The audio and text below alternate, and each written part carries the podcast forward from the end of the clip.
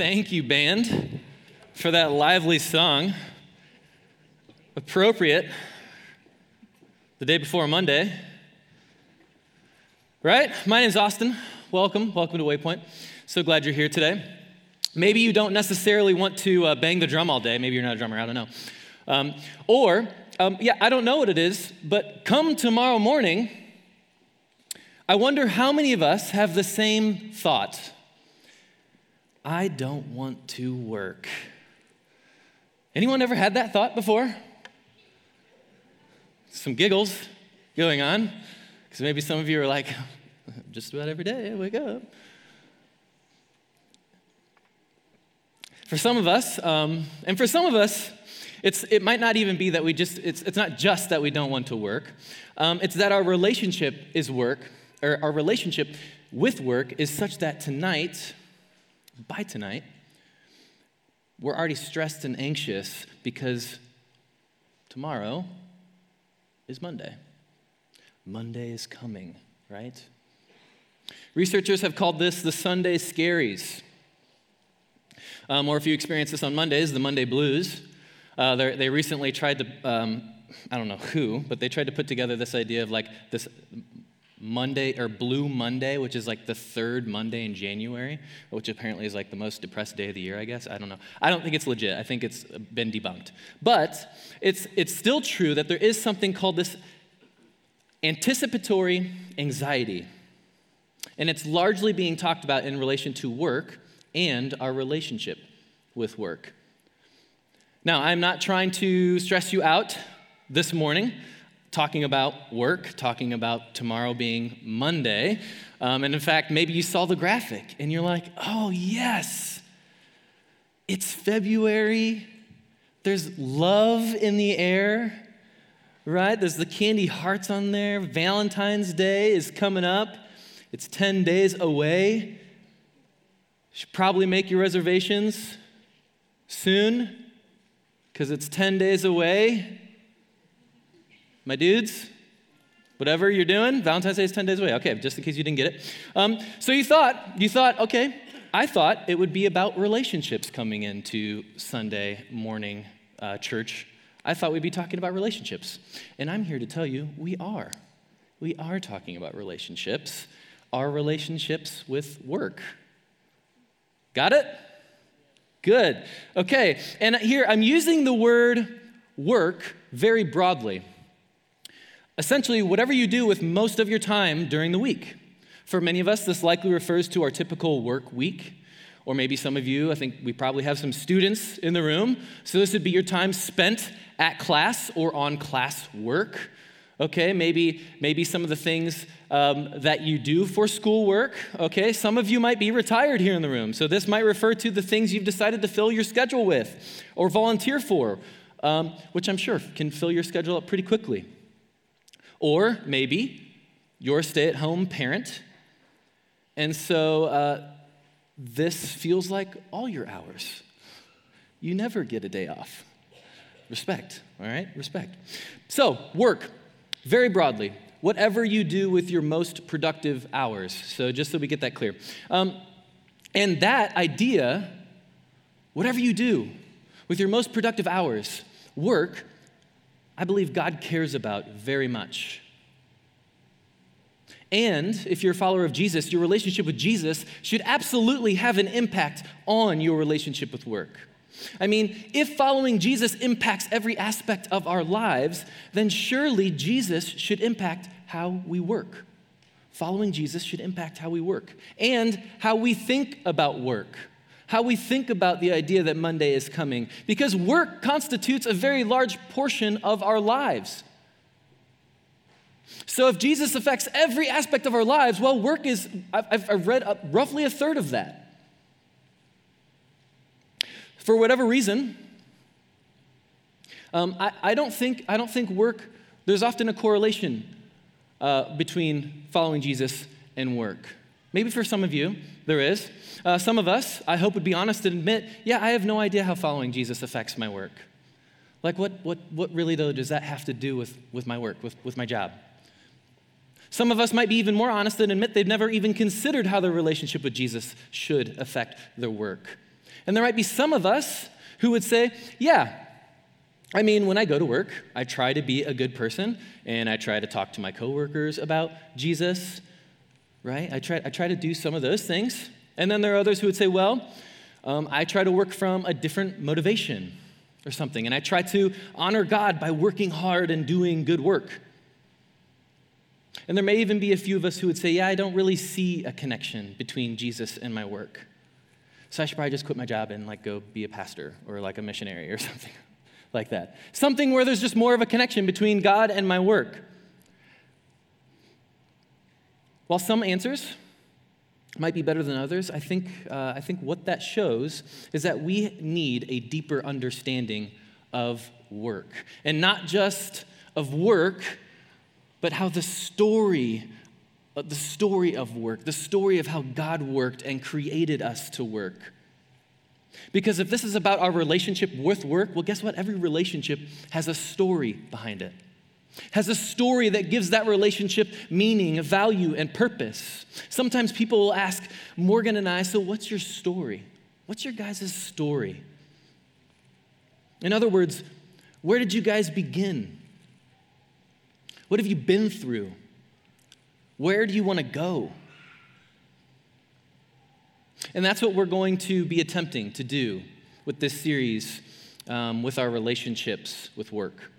And so it's my hope that we can find a way to replace some of the mentalities around work, um, the ones that our songs portray, the ones that we listen to on the radio, like working for the weekend or bang the drum right? These songs that talk about work or, or, working for a paycheck, right? All these songs that just kind of talk about it and replace these ideas about work that just leave us bored, busy, and tired.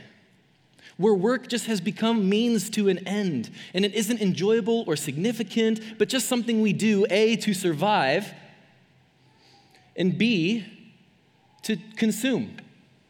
To consume and pursue pleasure, which just leaves us feeling anxious empty and always wanting more. So I think we need to redeem this volatile love hate relationship with work and learn to see work as a labor of love. Labor of love, like I believe God intended it to be. So, whether you've got a story with work, good or bad, what I believe we need is God's story about work. A story that gives us meaning, value, and purpose for work, for a third of our lives, for all of our lives, I believe. But I really believe this impacts especially our work. And like every great story, we need to start with the beginning. So if you've got your Bibles with you, um, I invite you to open your Bibles to the beginning. Right? Um, Genesis 1. Genesis 1, verse 1. In the beginning, God created the heavens and the earth. Now, what kinds of stories begins with lines like, in the beginning, a long time ago, in a galaxy far, far away. Right? Awesome stories, great stories, epic tales, narratives. So let's keep that in mind as we read this. We're reading the beginning of a great story. And as much as we try to squeeze this book, squeeze out of this book um, information, things to inform us about cre- the creation of the world and how it was done so we can have all the answers that we think we need, I would encourage us to remember one of the main things about this, what this book is trying to do is offer us a great story about God at work and the meaning of work and vocation for us as humans, for humanity. So, chapter 1, verse 1, Genesis. In the beginning, God created the heavens and the earth. So, basically, God made everything up there, right? In the heavens. And then God did what? He made everything on the earth, down here. So, God made everything up there, God made everything down here. And you might think, well, surely, Austin, there's definitely more to it, like, you know, all that stuff. I think if there was, God would have said it. God would have told us in the scriptures. Maybe that's not the point God is trying to make. It just says God made it all in the beginning. What's up there? What's down here? And as we read, I think what the story is really interested in telling us is how God made it good. We're going we're going to hone in on that idea. How is God taking and turning what's here into something better, into something good? Let's keep reading. Now, the earth, verse 2, was formless and empty. Some of your translations might have void. Darkness was over the surface of the deep, and the Spirit of God was hovering over the waters. Formless, empty, and dark. Does that sound good? No, that does not sound good. Right? And actually, this is, I'm, I'm going to share with you guys something um, that I learned that I thought was really neat. Um, and so it's, it, this is actually a really neat phrase in Hebrew, um, and it's, it rhymes. It's, it's the phrase for uh, formless and empty, tovu vavohu. Tovu vavohu. Can you say it with me now? Tovu vavohu. All right, there you go. You guys just learned formless and empty in Hebrew. Well done. Well done. Tovu vavohu. Formless and empty is one way to translate it. A Jewish scholar by the name of Everett Fox. Um, he tried to keep the poetic nature of it by using the phrase wild and waste. Wild and waste. Tovu vavohu is used elsewhere in the scriptures um, to describe or to talk about desert and wastelands. So I kind of I kind of really like this idea that it's it's tovu vavohu, wild and waste. I believe now he uses the term confusion and chaos. Now the earth was wild and waste. It was confusion and chaos you can kind of get the overall poetic nature of this story. Tohu vavohu. And so God made everything up there and everything down here, and it's in this state of wild and waste or confusion and chaos. Tohu vavohu. Again, is this good?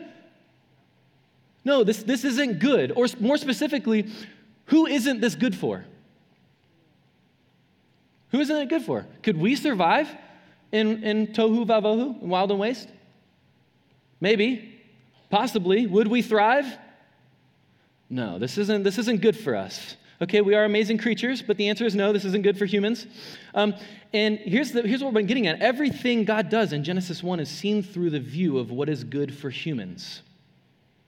And I know this to be especially true uh, for Oh, I, I got ahead here. Um, it's, it's through the lens of what is good for humans, especially humans. And so we're going to find that theme throughout Genesis 1 and 2. When God calls something good, it's especially good for humans. Wild and waste, not good for humans. Confusion and chaos, not good for humans. Okay? This is especially true for tiny humans. Little tiny humans, they do not thrive in wild and waste, in confusion and chaos. And this, I think, is actually a great analogy for, for what God is doing here. Okay? Because when Morgan and I first had Ophelia, our first child, she's, she's just turned three in January, and we prepped the home.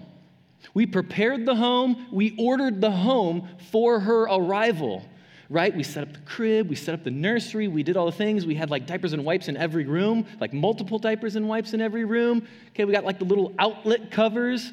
Okay, the only thing we didn't do was like round out corners on the house because I was like, ah, that's a lot of corners. It's a lot of corners to round out. Okay?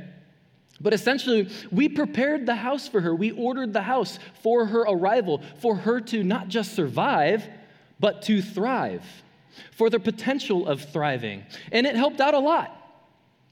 And then we tried to do the same for Leora, uh, who was, who's now eight months old.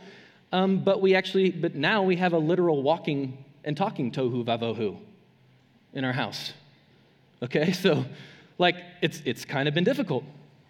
But this is what God is doing here. And we're going to we're gonna skip over a lot, but that's essentially what God is doing in Genesis 1. He's taking confusion and chaos, He's taking like wild and waste, and He's ordering it. He's preparing it. He's bringing order by separating and naming the, for the potential for humans to thrive and generate life, for goodness, for the good of humans which is what God calls it all in Genesis 1, verse 31, right at the end. When God looks at his ordered, beautiful world, he says this, verse 31 God saw all that he had made, and he said it was very good. We're going to learn another Hebrew word. The word for good is the word tov. It's the word tov. So God takes tohu vavohu and he turns it into tov. Do you see the wordplay that's happening here? Do you see what's happening, what the author is trying to do with us here in this narrative, in this great story? This is why I love the book of Genesis, specifically Gen- book of Genesis 1, 2, and 3, because it's so brilliantly written, wonderfully written. And so God takes tohu vavohu and just orders it into tov.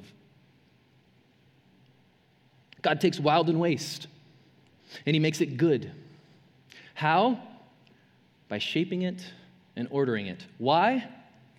For the benefit of others, humans specifically. Everything good in Genesis 1 is good because it is good for humans. The definition of good in Genesis 1 and 2, which we'll get, we'll get to Genesis 2 here in a second, but is defined as order and beauty for the benefit of others. That's what we can draw from the word good, the definition of good from this story. Order and beauty for the benefit of others. Let's keep going. Genesis chapter 2, verse 1.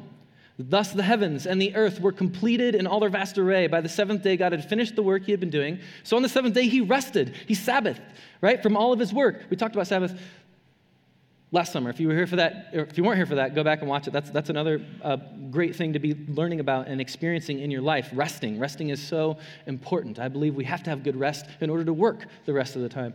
Okay, so we talked about Sabbath. Go back and watch it. But this is the first time we see the, the word work used.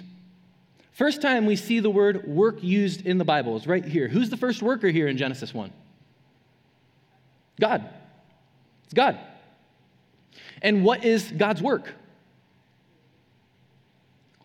Well, it's not exactly how he generated the material world. It just says, yeah, in the beginning, he made what's up here and he made what's down here. God's work in the world, God's work in the world, and the model of work that we see from Genesis 1 and 2 is talking, it's talking about ordering confusion and chaos. It's talking about ordering all of that and then generating a world that's good for humans, that's beautiful, that brings benefit to others. This is what is described as work. Not the intricate ways God did it, but the ways that it was made good. I think that's so fascinating. The biblical vision of work is not survival. Survival would just be roaming around in wild and waste, naked and afraid right? Surviving off of like nuts or whatever, whatever you could, I, I don't know. I've never seen Naked and Afraid. So, but some people are really into that, and I was like, I, I, don't, I don't get it. But anyway, that would, that would be it. Just surviving. That wasn't the world God wanted to create. He's generating out of his creativity, his mind, something of beauty that will bring benefit to humans, benefit to others. Work is an others centered activity. Do you guys see that here? When God works, it is for others. That is the vision of work here. It's not just survival, it's sharing. Yes, we also survive when we work. That's a byproduct of working. But it's not the point of it. Okay? He, when God, work is something God does so he can share the fruits of his work with others, not just survival. It's an other centered vision. But he wants to share it, and he wants to share it with, with specifically a certain creature, uh, one in particular called Adam, called humans. So he's been preparing and ordering uh, the world for Adam, which literally means earthling or from, from the earth, from, the, from the, the dirt. Okay, so back to verse 26. Here we find God's first co workers. Then God said, Let us make mankind in our own image in our likeness, so that they may rule over the fish of the sea, the birds of the sky, over the livestock, and over all the wild animals, and over all the creatures that move along the ground. So God created mankind in his own image. In the image of God, he created them. Male and female, he created them. God blessed them and said to them, Be fruitful, increase in number, fill the earth and subdue it, rule over the fish in the sea, the birds of the sky, and over every living creature that moves of the ground. So there's all this potential. There's all this potential out there for good right? All of it there, it's just there. Like God set up the world for it to just like explode with goodness. He just needs he just he needs someone to work it. He needs somebody. Who's that somebody? Who's it going to be? All right. Adam. Okay? Because here's a, even even a healthy tomato plant. Let's run with this for a second. Even a healthy tomato plant in God's garden, a healthy tomato plant, right? It's fresh, brand new tomato, never been a tomato before. And now there's a tomato. Do, do you think that's just gonna like fall off the, the plant into your plate, perfectly ready to eat? That's not how tomato plants work. It's not how gardening works. If any, does anyone garden here? Does anyone have a garden? Okay, some of you do. Like, that's not how gardening works. Even if there like weren't weeds or there weren't predators or there weren't things in your garden, resistance in your garden, it still just wouldn't happen like that. You'd have to go pick the tomato. You'd have to make sure the tomato's getting water. There'd have to be all these things that would happen and work. There'd have to be work for that tomato to grow and to land on your plate and to eat it, right? That's what I'm getting here. Okay, a wonderful snake, steak, snake, not snake, a wonderful steak isn't just gonna fall into your lap, perfectly cooked, juicy, ready to go, right? No, you've gotta, you've gotta hunt it and carve it and do the things that you need to do in order to have that nice, juicy steak. That's what God's referring to when he says rule and subdue the earth asserting your will over it so that over something so that it yields potential or increases its potential ruling and subduing. The tomato plant, sure, it's going to make some tomatoes if you just let them go wild, right? But it's going to make more tomatoes and it's going to benefit more people. You're going to have more tomatoes for your family, for your neighbors. I am a neighbor who receives cucumbers from my neighbor, and it's great. I love it, okay? So it's going to benefit more people if you can subdue your garden, if you can work to make it grow. That's the idea here. You subdue. You bring a certain amount of work and you subdue it and bring out its fullest potential. It's a positive thing, it's a vision of work that we have. And it's actually what God's been doing this whole time in Genesis 1, isn't it? Taking tohu vavohu, taking wild and waste, and asserting his will over it for good, turning it into tov. And so now he invites humans to do the exact same, same thing. Made in my image. Now go do what I do right? And what kind of, what kind of work is being recognized and lifted up here? Gardening. There's a bit of a tangent, but I think it's important to say manual labor, especially. My point is if you see a human at work, any kind of work, regardless of what sort of significance that we have placed on it uh, as, on it, as a culture, if you see a human at work, you see the image of God. There's something value and valuable and distinct in that alone, regardless of what kind of work it is. In this, we see God as a gardener, someone who would come and take care of, of your plants, your tomatoes. This is the beautiful vision of work in Genesis. It's something God does, and it's something He gives over to His image bearers in the world. This is a story of work in the Bible. It's a divine gift. It's something that we as humans do to imitate the creativity and the goodness of the Creator. We work to bring order and beauty and benefit to others so that others can benefit too. And Genesis 2 comes right alongside, right alongside that idea with work.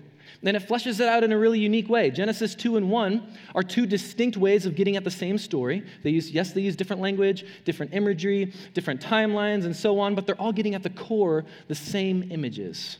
So we're going to pick up and Gen- we're kind of just going to skip around here because you don't have all morning, and I clearly don't have all morning. So the Lord God took this is Genesis 2:15. The Lord God took the man and put him in the Garden of Eden to work it and take care of it. To work it and take care of it. So here the image is not ruling or subduing, it's related to the image of working, which you already kind of have an idea here of.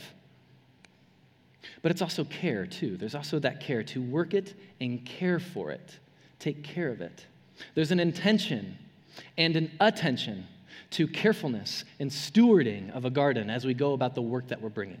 Okay, and then continuing in verse 16, and the Lord God commanded the man, You are free to eat from any tree in the garden, but you must not eat from the tree of knowledge of good and evil. For when you eat from it, you will certainly die. So, up until this point in the story, who has been the provider of good, of Tov? God. I don't know who that is, but you should be here every Sunday. All right? God. God has been the ultimate provider of good. He has been the one that has named things good, provided all things good, and said, hey, go do more good, right? To humans, to his image bearers. Okay? What is God offering? Okay? What God, what God is offering here to, to these humans with this tree is the freedom and dignity of moral maturity. Free will. And so one tree is called the knowledge of good and evil. And this is really just about discerning between what is good and what is not good. Who has been the sole provider of good, once again? God, thank you. Okay, so God, God has been identifying and creating good. So, what this tree really represents here is will the humans humble themselves before their creator and submit to God's definition of what is good and not good? Or are they going to seize like autonomy and, and, and, and take an opportunity to know that is to define knowledge, to define good and evil for themselves? Will we choose to do that, or will we choose to trust in someone greater than us who has a deeper, unfathomable knowledge of good and evil? Or do we think we should define good and evil for ourselves? And it's not that they didn't know what was good. A lot of people say, well, what's the harm in that? What's the harm in us knowing what's good? We knew what was good. God told us what was good. He said, hey, all of these trees, they're so good and they're beautiful for you to have and to eat. Eat these things, they're good. All of this is good. Everything around you is good. We knew what was good. We wanted, humans wanted to define that for themselves. To be able to define it and identify it. That's the idea that's getting here with, these, with this tree. And there is no greater place that question becomes, that question has importance. There's no better place or no more important place for that question of good and evil than human work.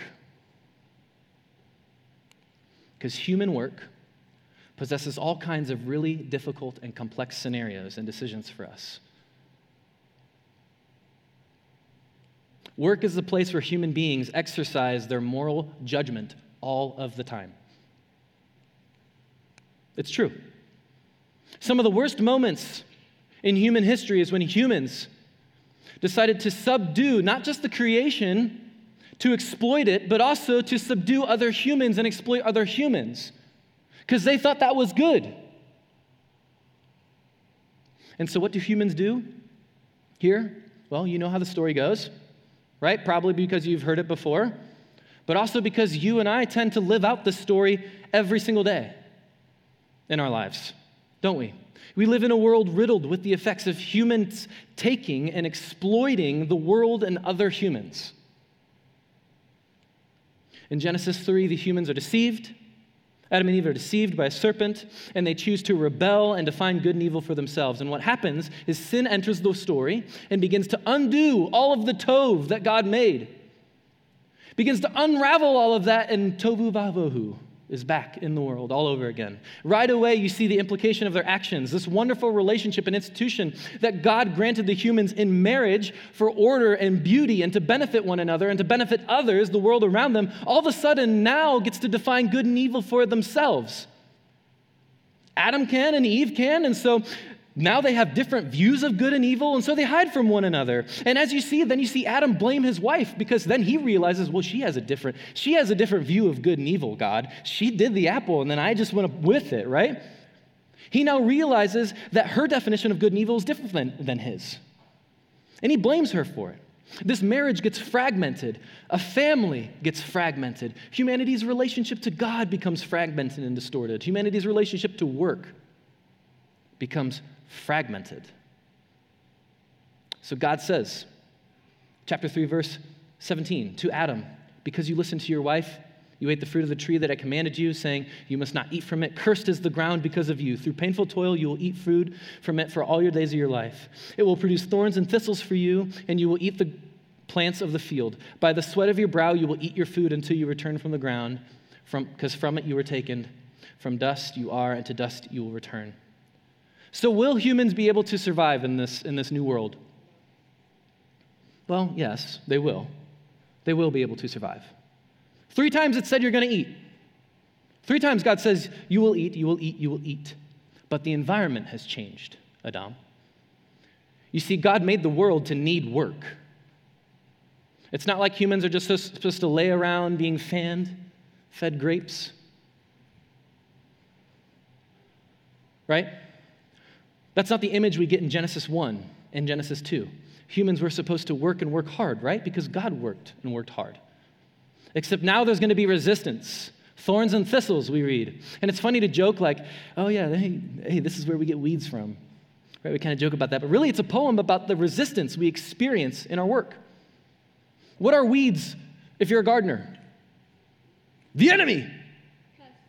Your worst nightmare. Right? It's your nemesis. Because you're out for days cultivating that beautiful little tomato plant. And then weeds just come and choke it out. And then the next day they're there again, and the next day they're there again, and you don't want to kill your tomato plant, so guess what? Every day you're trying to pull weeds.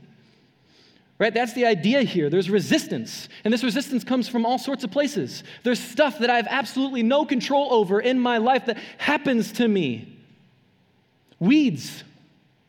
And then there's other things, right? Like it says, through your own painful toil, by the sweat of your brow. There's other resistances that are internal to me that I have to deal with, whether it comes from my own lack of ability or my own stupidity, the dumb choices that I make, which is quite frequently, right? And so I've got to deal with those in my work. And then all of a sudden, sin has fragmented our judgment and our morals. Remember, work is about our moral decisions, work requires moral decisions all the time. And so if that gets distorted and screwed up, all of a sudden the relationships that we carry out in our work become distorted and screwed up. And then there's just distortion and sin out everywhere from everyone else's sin. There's the sin of my coworkers that's going to spill into my own life and then into my own work. And that's frustrating and that's irritating. And then mine does that too, and that's frustrating and that's irritating. And then there's stuff that happens in the world like market conditions, economic downturns, things that just happen now because of our rebellion to define good and evil for ourselves thorns and thistles. Genesis 3. That's the nature of the world we live in. Genesis offers this beautiful, dignified vision of work. By imitating the Creator, we bring order and beauty and benefit to others to share. But now we live in this post fallen world where hearts are compromised by selfishness and sin, and we have dreams and goals that we will never accomplish because we live with weeds and thorns. So, this is what Genesis 1 through 3 asks us to recognize. This is the world we live in and work in. We have the vision and design of work, and we have the ruin of work. But is there hope? Does this story offer us hope? Genesis 3, verses 14 through 15. So the Lord God said to the serpent, Because you have done this, deceived them. Cursed are you above all livestock and all wild animals. You will crawl on your belly and you will eat dust all the days of your life. And I will put enmity, enmity that word always gets me, between you and the woman, and between your offspring and hers, and she, or and he will crush your head. He, very important there, will crush your head, and you will strike his heel. What is going on here? From this event forward, there will be two lineages of humans ones that align themselves with the lure of the serpent, giving in to evil and giving in to the temptation, or the ones that are going to align themselves with a hope of God's promise for the world, for us. Because this hostility that God puts between the serpent and her offspring, what does it say? says, He will crush your head. The serpent head is going to be crushed by who? He, the woman's offspring. So there's coming a line from this woman,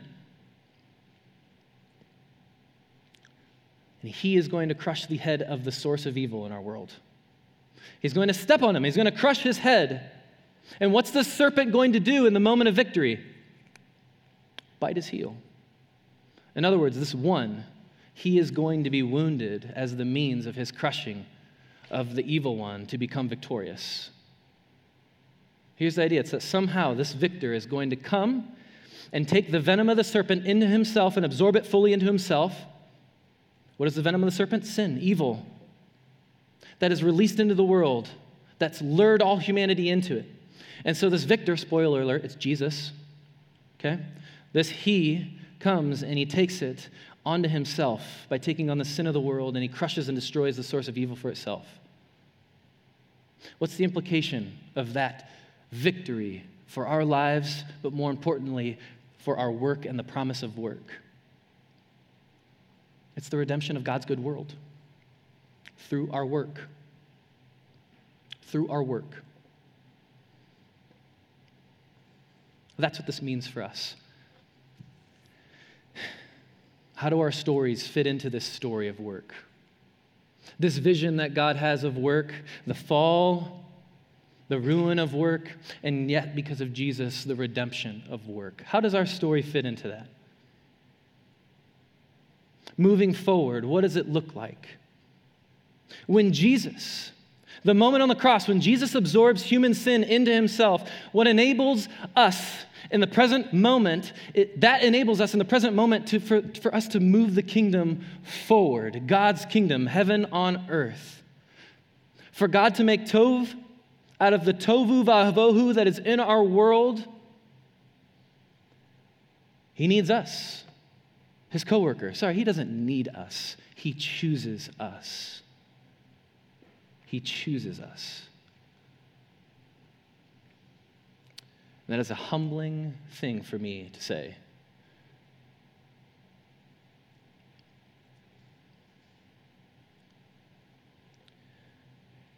God chooses us to bring about Tov in the world. What does that look like for you? Where is the Tovu Vavohu in your work? Where is the tovu vavohu, the wild and waste, the chaos and confusion in your life that is affecting your work and those at your work? Those are some Genesis 1 and 2 questions that you can ask about your work.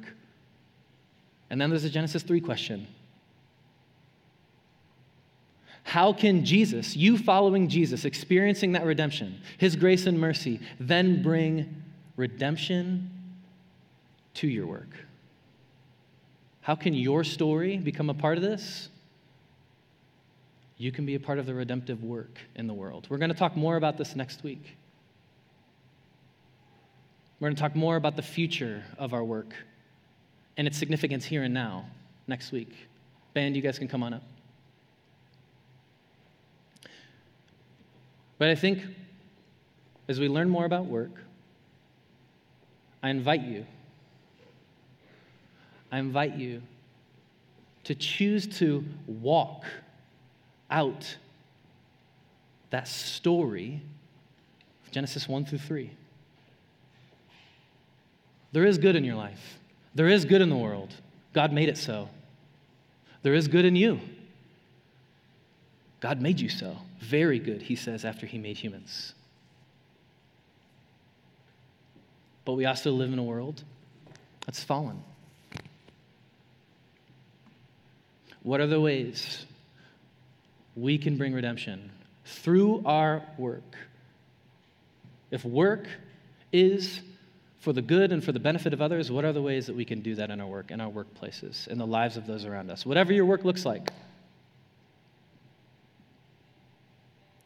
Can I pray?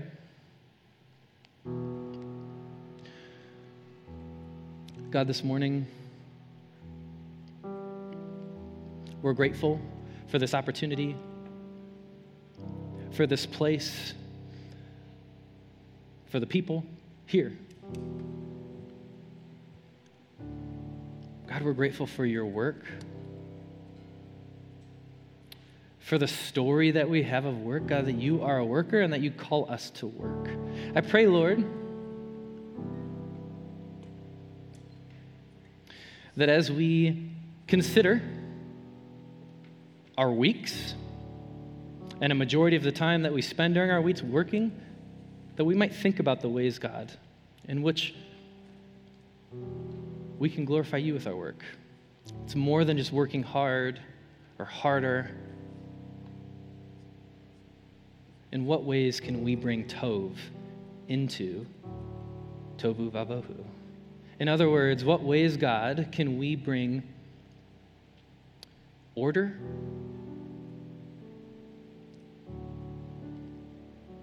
Beauty? Good? Into the confusion and chaos of our world. God, you entrusted us with this when you made us in your image. And so, God, we, we trust you. Maybe this morning we just need some, some inspiration from you, Jesus. God, what does it look like for me to go into my work? What does bringing order even mean in my work, Jesus? How do I bring beauty to my work? And God, make it good. How can I make it good? Some of us might be here this morning, we're really frustrated with our work. We've had to experience a lot of thorns and thistles, and it seems like every opportunity we get is met with resistance. So, God, we pray and we cling to your promise. God, may we choose to be a hopeful people who trust in your promise, in the good that you have already given us, in the goodness and the grace and mercy and the sacrifice of your Son, Jesus. God, lead us out of this place. May we walk with you. It's in your name I pray. Amen.